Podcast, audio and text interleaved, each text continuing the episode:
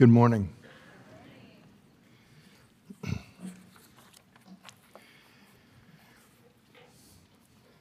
There is a church in downtown Chicago. It is on Washington Street between Clark and Dearborn. It's the United Methodist Church of Chicago. But what it, one of the things that it is renowned for, the church was founded in 1831. They were in downtown Chicago for the balance of the 19th century. Shortly after World War I, their denominational leadership encouraged them to leave downtown and move to the suburbs where they could have a larger plot of land that was less expensive the church considered that move, and in, in the early 1920s, they decided that they were committed to the heart of the city. And so they doubled down on, on being in downtown. They hired renowned architects in Chicago by the name of Holabird and Roche. And they built what is admittedly an oxymoron. They built a Gothic skyscraper.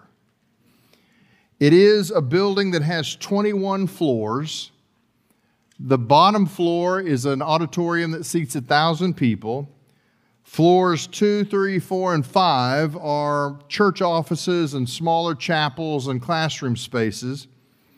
Then the next 15 floors are office spaces that the church um, leases to uh, a variety of companies that, that call this building their home.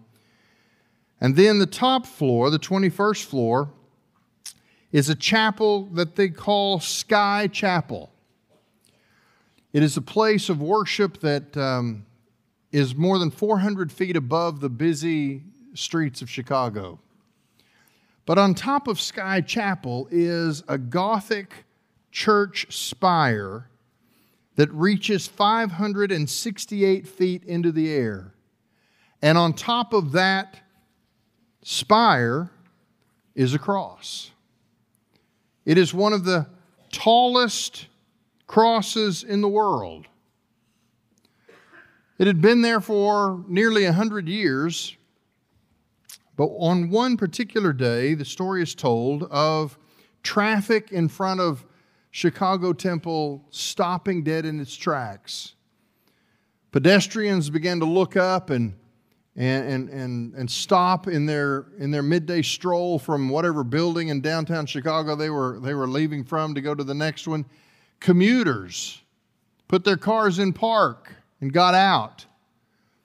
And as the crowds assembled, all looking up, what they were watching was a repairman who was dangling from the cross 568 feet in the air doing some repairs on the cross because of some storm damage.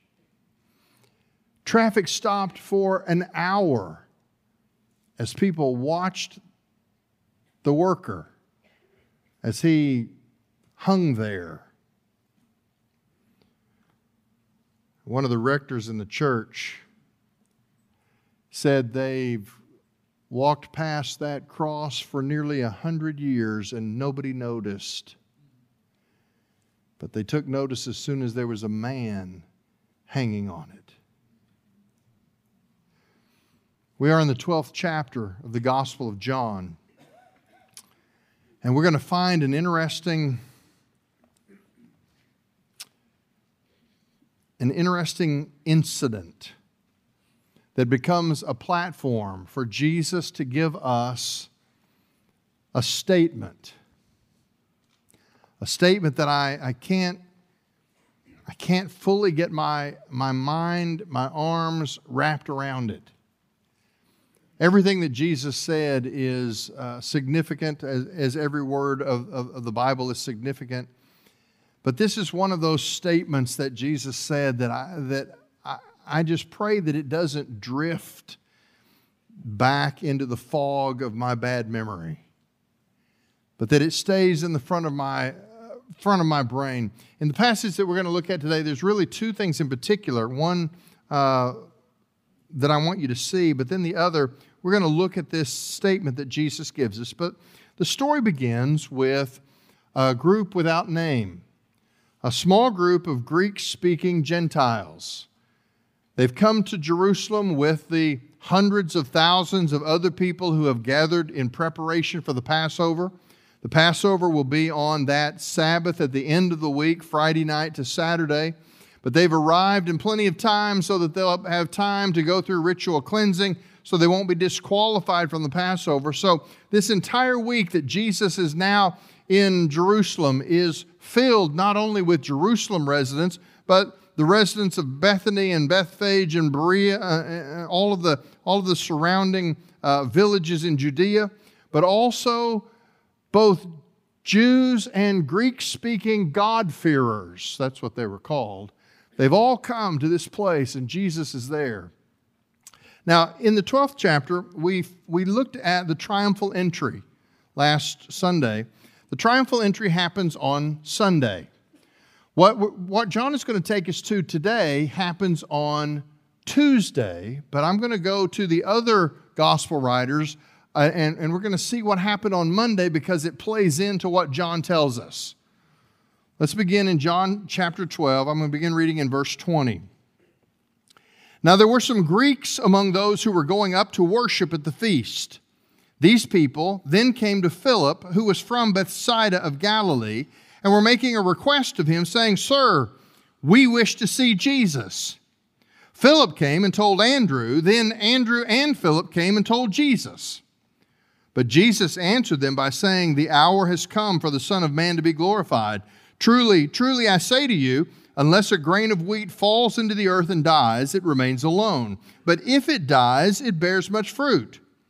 The one who loves his life loses it, and the one who hates his life in this world will keep it to eternal life. If anyone serves me, he must follow me, and where I am, there my servant will be also. If anyone serves me, the Father will honor him. Now my soul has become troubled, and what am I to say? Father, save me from this hour? But for this purpose I came to this hour. Father, glorify your name. Then a voice came out of heaven I have both glorified it and will glorify it again. So the crowd who stood by and heard it were saying that it had thundered. Others were saying, An angel has spoken to him. Jesus responded and said, This voice has not come for my sake, but for yours. Now judgment is upon this world.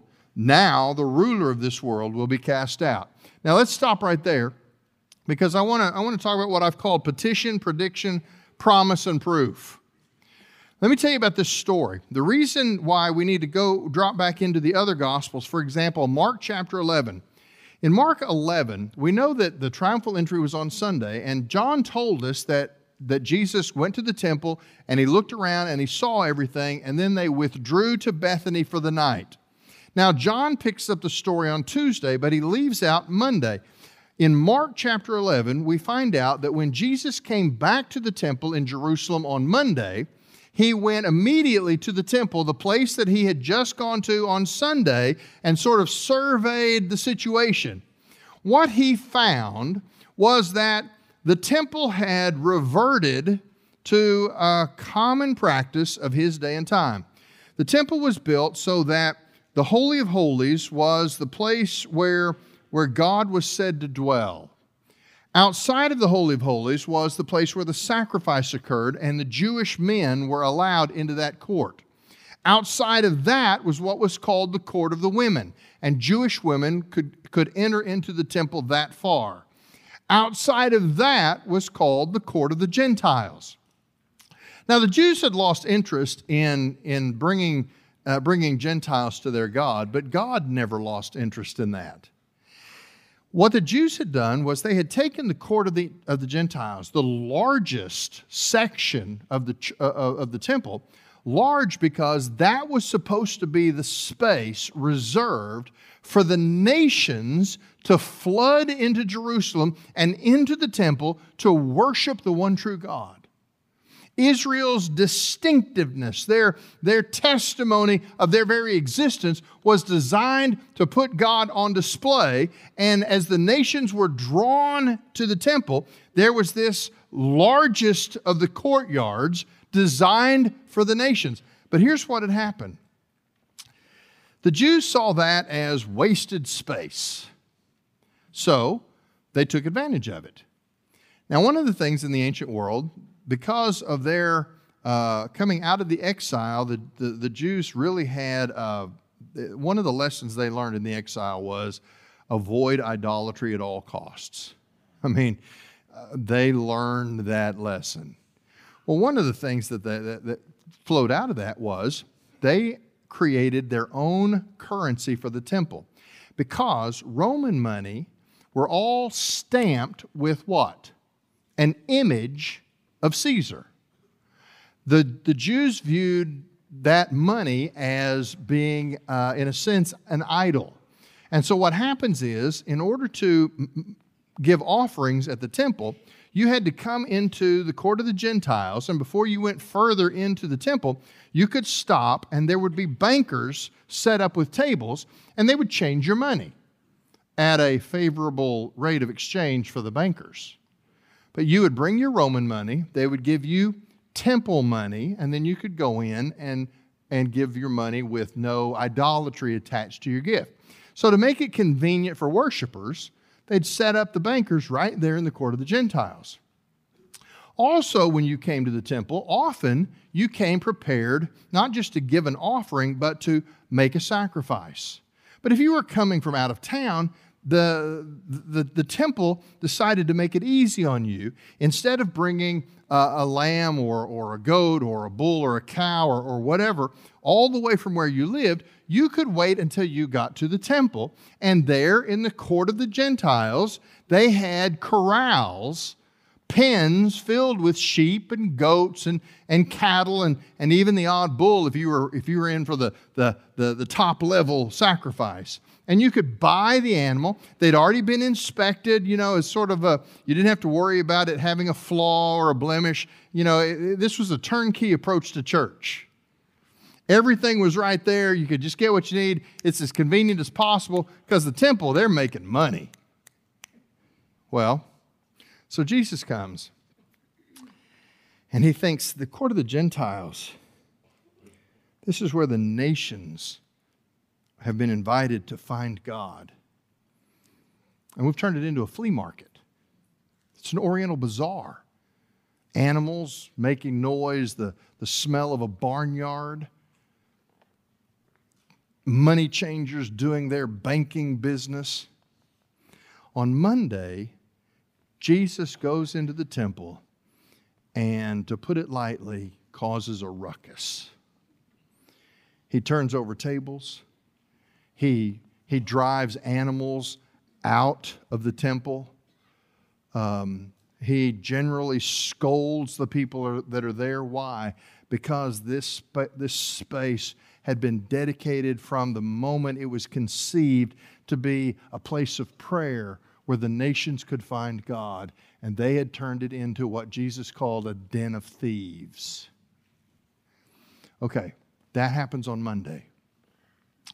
On Tuesday, there is a group. They're Greek speakers, probably God-fearers. Now, God-fearer, that's a term that was, that was just to describe a Gentile who worshiped the true God but hadn't come all the way into Judaism. In effect, what it usually meant was they'd never been circumcised. So they weren't full, they didn't have full standing as Jews, but they worshiped the, the God of the Jews, and, and so they were there, and they were called God-fearers. They were supposed to worship in this barnyard that was meant to be the court of the Gentiles.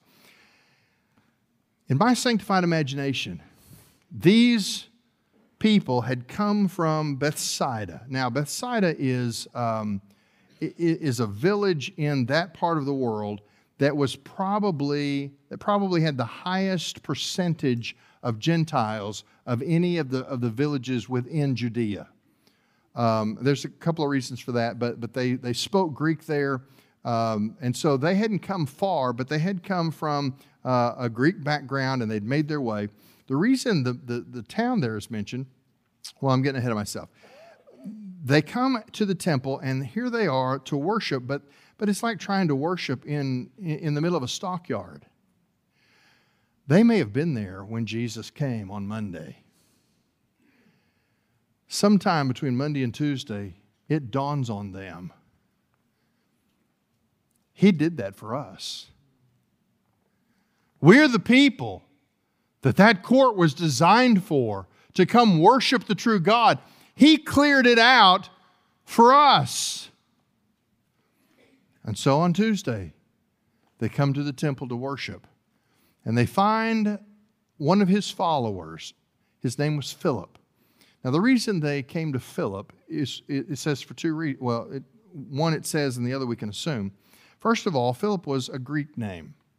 In fact, Philip and Andrew were the only two disciples that followed Jesus that had Greek names. The rest of them all had Hebrew or, or Jewish names. So they find one of the two disciples that had a Greek name. They find out that Philip was from Bethsaida. That may have been where they came from. And they take their shot. These are followers of Jesus, but this one may have a little bit of inclination to listen to Greek speaking Gentiles like us. And they go and they find Philip and they say this Sir, we would see Jesus. Now, that's just a, a, a traditional way of saying, could we have an audience? Does Jesus have five minutes that we could meet him? Well, Philip doesn't know exactly what to do, so he does make a good decision. He goes to Andrew. Now, the reason that's a good decision is because if we could do a biographical lesson on Andrew all the way through the four Gospels, but particularly in the Gospel of John, Andrew is painted over and over and over again as the guy, the one of the 12 more than any of the others, who regularly brought people to meet Jesus. In fact, Andrew's the one that found the boy that had the five loaves and the two fishes, and he brought him to Jesus. That whole miracle of feeding the 5,000 plus happens because Andrew, while the, while the disciples are over here huddled about, about what needs to happen, Andrew is out in the crowd shaking hands and meeting people. Well, Philip brings these Greek speaking Gentiles who want to meet Jesus. He comes to Andrew and explains the situation. And Andrew does what Andrew does. He says, Well, let's go see Jesus. Now, that's as far as the Greeks in this story go. John doesn't tell us the finish. But in my sanctified imagination, I think they got their audience with Jesus because it's just like Jesus to see interruptions as divine appointments and to make his way to be available when people come to him and want to talk to him. He wasn't a celebrity that said, No, I'm busy. No, I'm, I'm, I'm, I'm leaving the building. I'm out. I, I don't have time for you. I think they got their, their visit with Jesus, and I, in my imagination, I have a whole storyline of what happens with these Greeks who, who I like to think became followers of Jesus. But John doesn't tell us the whole story. All he does is tell us the, the, the request because he's using that request from non Jews in Jerusalem to set up this, this brief little speech that Jesus gives uh, that sets the stage for the whole rest of the week. In this, they, they come and, and talk to Jesus, and, and this is his response, verse 23. The hour has come for the Son of Man to be glorified.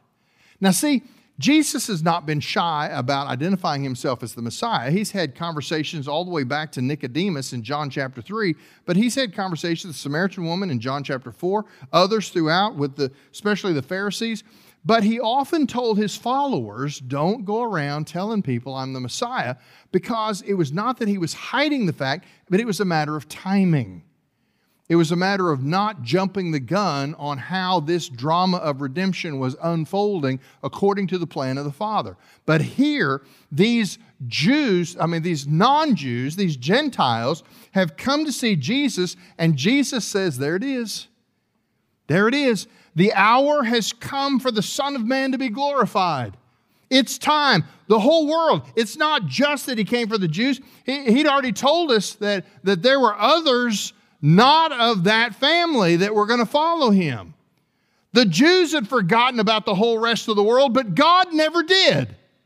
There was always a plan. It wasn't plan B, it wasn't a follow up. It was always God's plan, going all the way back to the beginning when He called Abraham out of paganism and said, You're going to follow me. I'm going to give you a, a son. It will become a mighty nation, and the whole world will be blessed through you. The whole world. That's always been the plan. And here we are.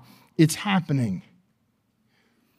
And then Jesus says, Truly, truly, amen, amen. Listen up, he says. I say to you, unless a grain of wheat falls into the earth and dies, it remains alone, but if it dies, it bears much fruit. We're going to talk in just a minute about the limitations of his ministry in Palestine. But after he died, the scope of that ministry became universal. There's a promise here the one who loves his life loses it, and the one who hates his life in this world will keep it to eternal life. If anyone serves me, he must follow me, and where I am, there my servant will be also. If anyone serves me, the Father will honor him. Here, Jesus is saying, if we follow Jesus in this life, we get to follow him all the way into his presence in the next life. But here's what I want you to see John doesn't include in his story an event that isn't going to happen for a couple of more days. The other gospel writers tell us about where Jesus went after he was with the disciples in the upper room. Before he goes to the cross on Friday, before he's arrested, he goes to the Garden of Gethsemane. And there he basically settles for the last time this issue of obedience. He says, Father, if there's any way that this can be taken from me, if this cup can pass from me, uh, that would be wonderful. But he, but he ends it with the, the affirmation, but not my will, but your will be done. Well, John is going to give us his version of that. Now, now it, makes sense that this would be, uh, a, if you've ever had to, to, to battle tempt, the temptation to, to not trust God, it's hardly ever a battle that is won in a single fight because the enemy keeps coming at you. So it's not unusual that what Jesus settled in the Garden of Gethsemane on, on Friday night, uh, I mean on Thursday night, would not be um, would not be contradictory to this happening on Tuesday. He says this Now my soul has become troubled. He says, deep down inside of me, I'm, I'm churned up. I mean, he knows this is the last week. He knows what the end of the week holds. He says, My soul has become troubled. And what am I to say? Father, save me from this hour? It's a rhetorical question. Jesus is talking to himself. He says, I'm churned up inside because because of what's ahead of me. But what should I be praying right now? Father, get me out of this? No. But for this purpose, I came to this hour. In the same way that in Gethsemane, Jesus says, If you can take this cup from me, that'd be great, but your will, not my will. In the same way, here he's talking to himself. I'm troubled, I'm, I'm stressed, I'm, I'm deeply uh, uh, churned up inside about what's coming. What should I pray? Father, save me? No, I came for this purpose. So instead, this is what he prays Father, glorify your name. Listen, it, it, when you and I are trying to learn Christ likeness, honestly, one of the most difficult lessons of Christ likeness is to come to the place where whatever we face, whatever crisis is going on, whatever medical or family issue or job issue or, or, or, whatever, whatever our storm happens to be, our normal inclination is God, give me some relief. Get me out of this. God, take this problem away. God, smooth out these difficulties. But we have gone to another whole level of Christ likeness when in the middle of our difficulties, we learn to say, But Father, glorify your name. That's where Jesus was. This is powerful. And, and, and then this is what happens. Then a voice came out of heaven I have both glorified it and will glorify it again. So the crowd stood by and heard it. The crowd who stood by and heard it were saying that it had thundered. Others were saying an angel has spoken to him. Jesus said, This voice has not come for my sake, but for yours. Jesus hears the voice of the Father audibly three times, or it's recorded for us three times in his ministry. It happened at his baptism, it happened at the transfiguration. The voice came, uh, the voice came at the baptism and said, This is my son in whom I am well pleased.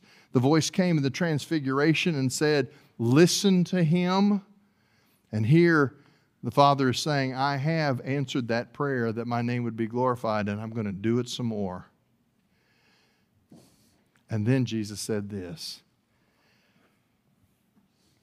Verse 31 Now judgment is upon this world.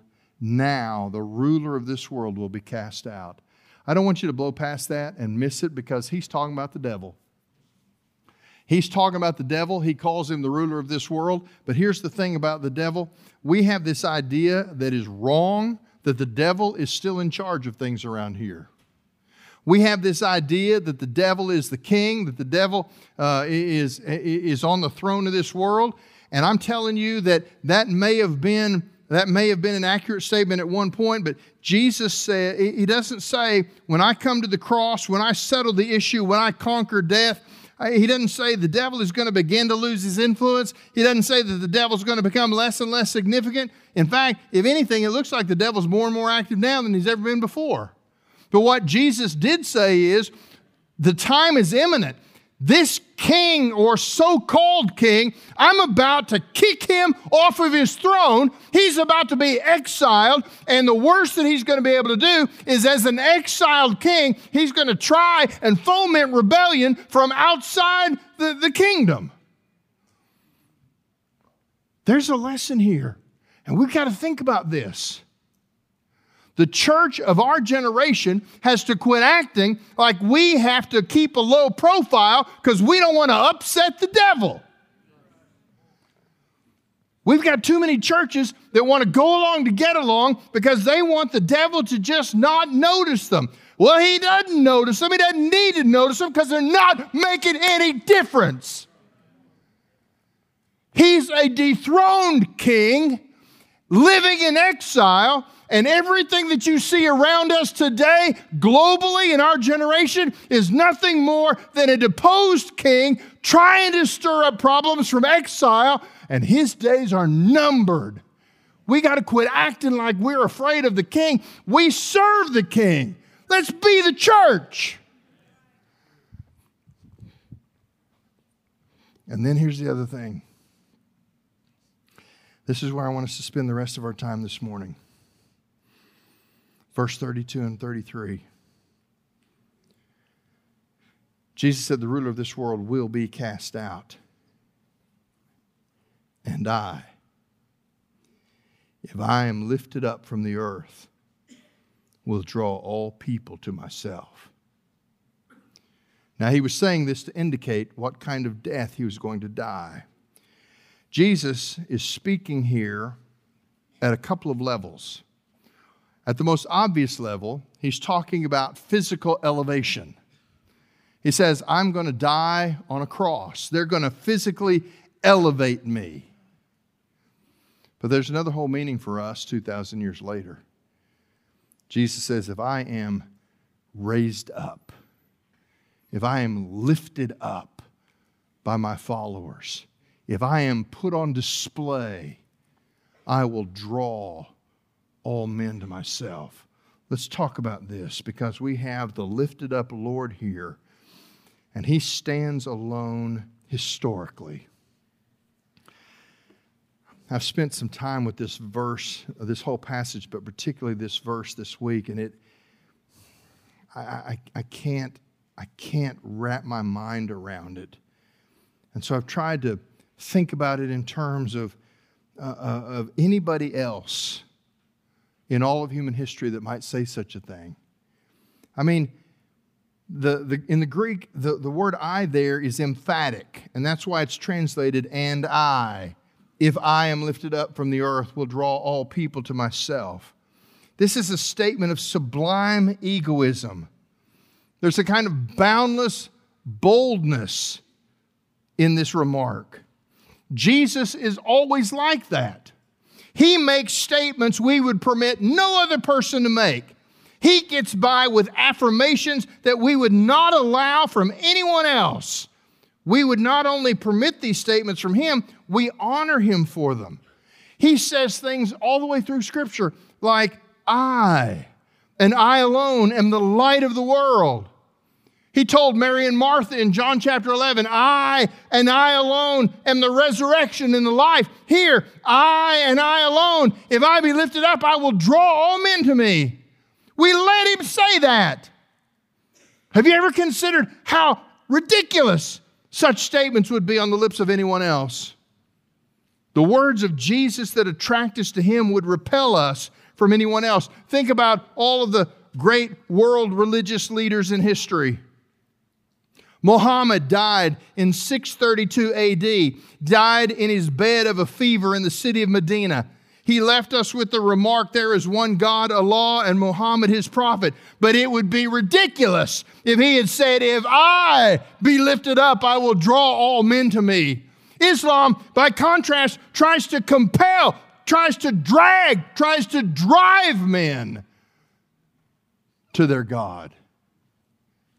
Buddha died in 480 BC. He rejected his own followers before his death. It would have been an absolute absurdity for him to have said, And if I be lifted up, I will draw all men to myself. Confucius died a year later, 479 BC, in ancient China, Lu province. He said, Our salvation rests only in understanding our past. It would have been foolhardy for him to say, If I be lifted up, I will draw all men to myself. We do not permit other religious leaders to make the statements which we receive with reverence from Jesus. What about political leaders?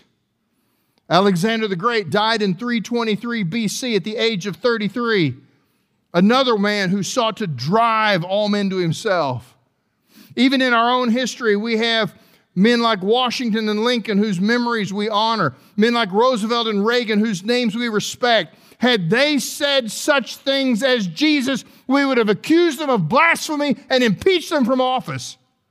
Not even the best followers of Jesus could talk that way. The Apostle Paul wrote a dozen letters in the New Testament. He had four missionary journeys. But if, after everything that he did, the greatest theologian and church planter in the first century, if Paul had ended his life with the last words, and I, if I be lifted up, I will draw all men to myself. We would have ripped his letters from the New Testament. We would have forgotten his influence and rejected his message. We would have considered him at the end a traitor to the cause of Jesus Christ. Dwight Moody, Charles Spurgeon, George W. Truett, Billy Graham, if any of them had dared to make this statement, they would have drawn our immediate scorn and rejection. Then in a celebrity culture like ours, there's always the beautiful people. We're used to people in our culture making egotistical statements about themselves. It's commonplace today. It may have started back with Muhammad Ali, who affirmed that I am the greatest. From there, Reggie Jackson, playing for the New York Yankees, said, I'm the straw that stirs the drink. Athletes and movie stars and singers and millionaire bachelors.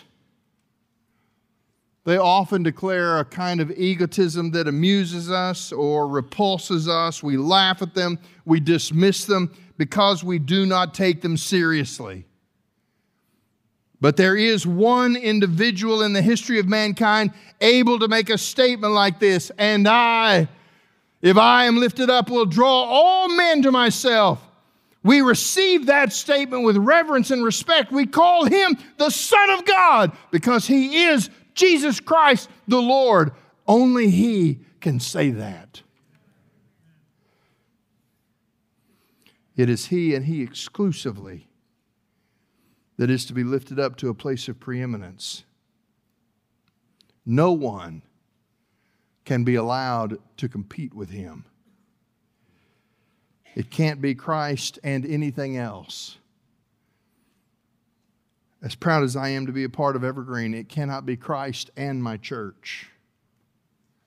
As privileged as I am to be your pastor, it cannot be Christ and my pastor. I hope to deserve dignity, but I do not deserve divinity. I hope for your respect, but I do not want your reverence. I hope that you will follow me, but I do not want you to worship me. It is not Christ and my pastor. It is not Christ and my church. It is not Christ and my cause. It is not Christ and my political party. We lift up Him alone, the sublime, lonely, solitary, single, peerless oneness of it all. Jesus and Jesus alone. We give him the peerless place he deserves. Only Christ. The lifted up Lord draws to himself magnetically. And I, if I am lifted up from the earth, will draw all people to myself. It's interesting as he faces the cross we realize that death puts an end to the career and influence of other men, but death was just the beginning of a universal influence for Jesus. We value other men for their lives, but we value him because of his death. The cross was fatal to other men, but it was central to him. Christ was lifted up on the cross of Calvary. We read about the shame and the humiliation attached to that. But in Philippians chapter 2, Paul takes a different perspective.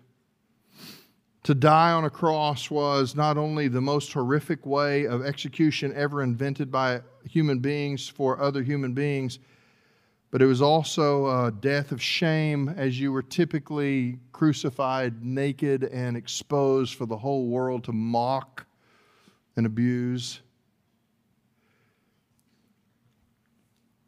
Paul talks about that in, in Philippians chapter 2.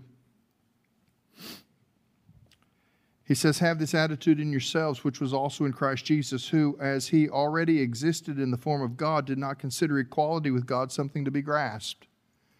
You see, the incarnation was God, God the Son, voluntarily laying down some of the prerogatives and privileges of being God. Why? he emptied himself by taking the form of a bondservant. It was quite a condescension for God to become man, but he didn't become any man. He could have become a king, but he didn't. He became a bondservant, a slave, a working man, a blue collar sort of fellow. But that wasn't enough. He not only became a bondservant, being born in the likeness of men, but also being found in appearance as a man, he humbled himself God becomes man, but not just any man, he becomes a humble man. A humble man who became an obedient man. But not just any obedience, he became obedient to death. But not just any death, he became obedient to death even on a cross. From the throne of heaven itself there is a downward spiral all the way to a cross covered with the wrath of God on sin. It is inconceivable when we try and ponder it. But Paul says it doesn't end with the cross. He takes that word that Jesus uses in John 12 32 if I be lifted up. He takes that Greek word and he employs it in this verse. He says, For this reason, God also highly exalted him and bestowed on him the name which is above every name, so that the name of Jesus every knee will bow of those who are in heaven and on earth and under the earth, and that every tongue will confess that Jesus Christ is Lord to the glory of God the Father. He's using the same Greek word to tell us that this one who came all the way down from heaven to a cross has now been highly exalted, lifted up by the Father. But not just highly exalted, the word means extra exalted. No, it means super exalted. And he has given him a name which is above every name. We know that there is a force gravity, a magnetic force that comes because the moon orbits around the earth. That force pulls the tides in and out. In the same way that we see that kind of pull, there is a kind of magnet in this life of Christ, in this death of Christ, that has a drawing power that betrays the apparent impossibility of it when he said it. I mean, think about it. When he said this statement, it was Tuesday before the crucifixion on Friday. At that point, Jesus was not even able to draw those who were around him. They were abandoning him rather than being drawn to him. He was an itinerant working man preacher in a conquered country, and even his closest associates would eventually run away. But look at the absolute accuracy of his statement. The very fact that we're here at Evergreen this morning, 2,000 years later, shows the fulfillment of his statement. We are gathered here, half a world and 2,000 years away, proving the absolute accuracy of his statement If I be lifted up, I will draw all men to myself. At some point in your life, someone lifted up Christ. They put him on display. They explained who he was, and you had an inexplicable draw deep in your soul, something in your spirit that connected, and he wooed you to himself. You see, that's also what this word means. He, it says, I will draw all men to myself. He didn't say, I'll drive men to myself, I'll drag men to myself. He said, I'll draw them. It, it's a word that means to woo, to court. He doesn't stand outside your life forcing his way in, he stands outside knocking on the door. Others may use coercion. But Jesus uses persuasion. Others use compulsion, but Jesus uses a quiet attraction. We know about that. I looked it up. For generations, uh, we've understood that the tides control the in and out flow across the beaches of the world's 66 oceans. Every 12 hours and 25 minutes, the tide comes in, then it goes out, then it comes in, then it goes out. There's a mystery and a magnificence of the pull of gravity that is so uh, dependable. But there's something more magnificent than that. Unleashed from Calvary until today, something more ceaseless than the moon tugging at the tides. From time to time, He pulls us into Him and that is when a culture experiences the high tide of revival. Then the tide goes out, and we have the low tide of secularism. But then the church listens and looks, and he draws us again, and there's another high tide of revival. As we gather in this place today, and this is the part that just captures my imagination. Our prayer has to be, Oh, magnificent Lord of the cross, draw us again to the high tide as you draw us together as your people. We, we've, we've read so many novels that try and explain end times that we forgot to consult the actual Word of God. Is the Antichrist alive and walking on the earth today? I don't know. Could be. Are we close to the end?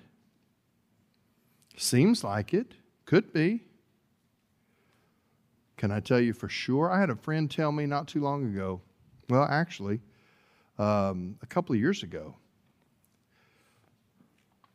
I'll have to look up our last conversation because he told me in our last conversation the rapture will occur within two years.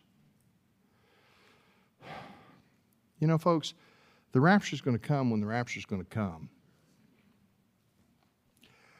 We're not to be a people building bunkers and hiding in caves.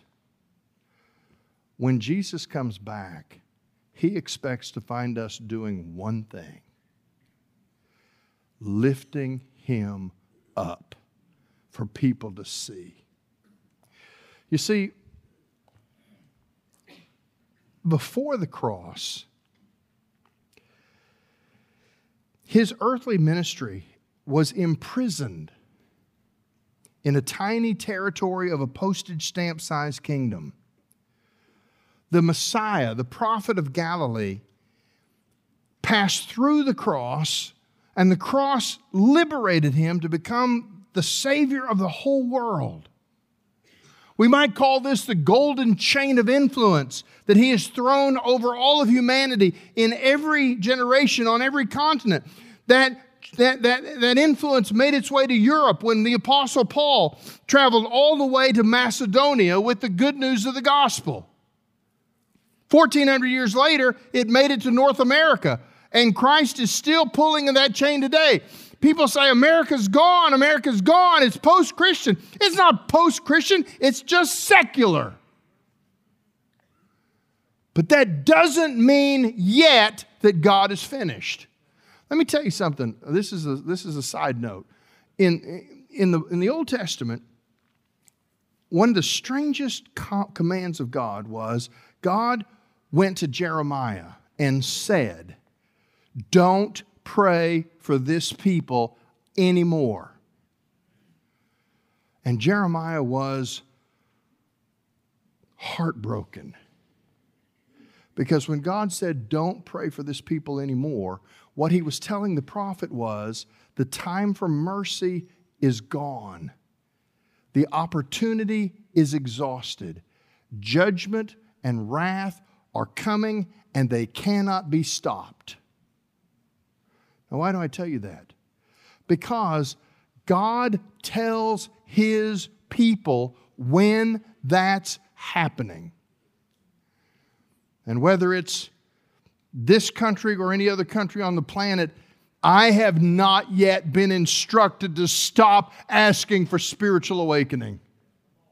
So when we wash our hands and say, well, it's just the end of things and we just got to sort of ride it out to the end, that's not our call to make.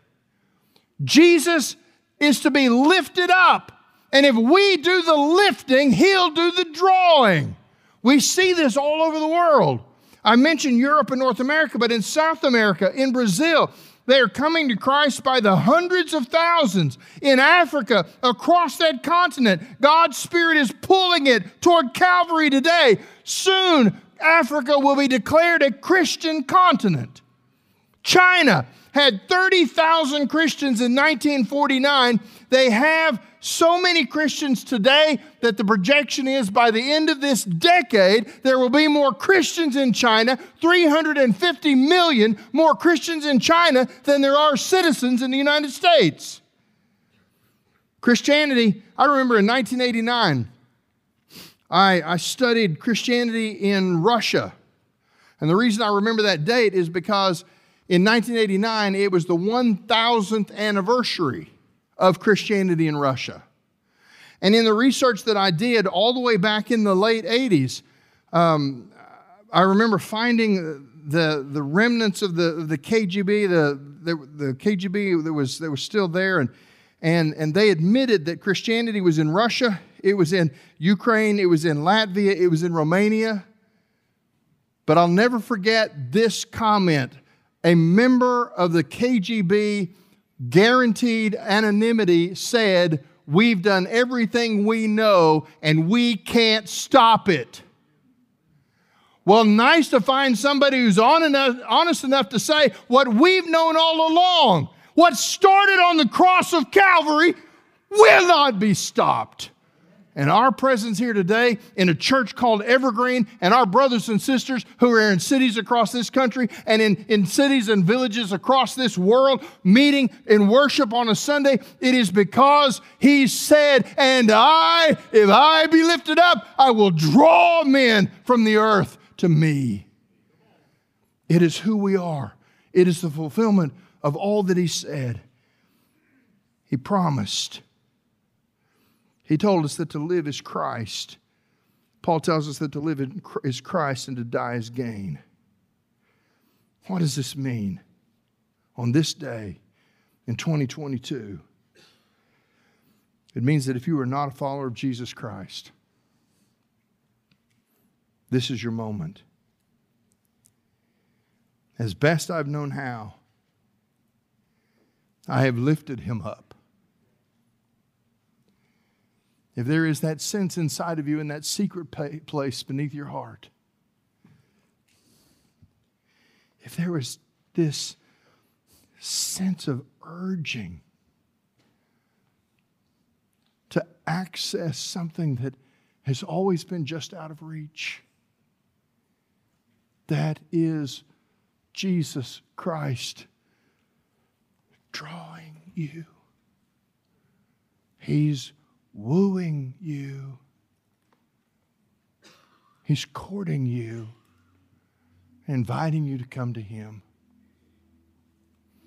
If you are a believer and a follower of Jesus, we must remember that the devil has been dethroned. He uses propaganda more than reality to try and trick us into thinking that he's somebody. But the reality is, the revival is not dependent upon our plans and preparations, but upon our willingness and our faithfulness to lift Christ up. And why would we not lift Christ up? Because the devil is a lion that's been detoothed. He roars, but he's got no bite. So, will we be the people of God?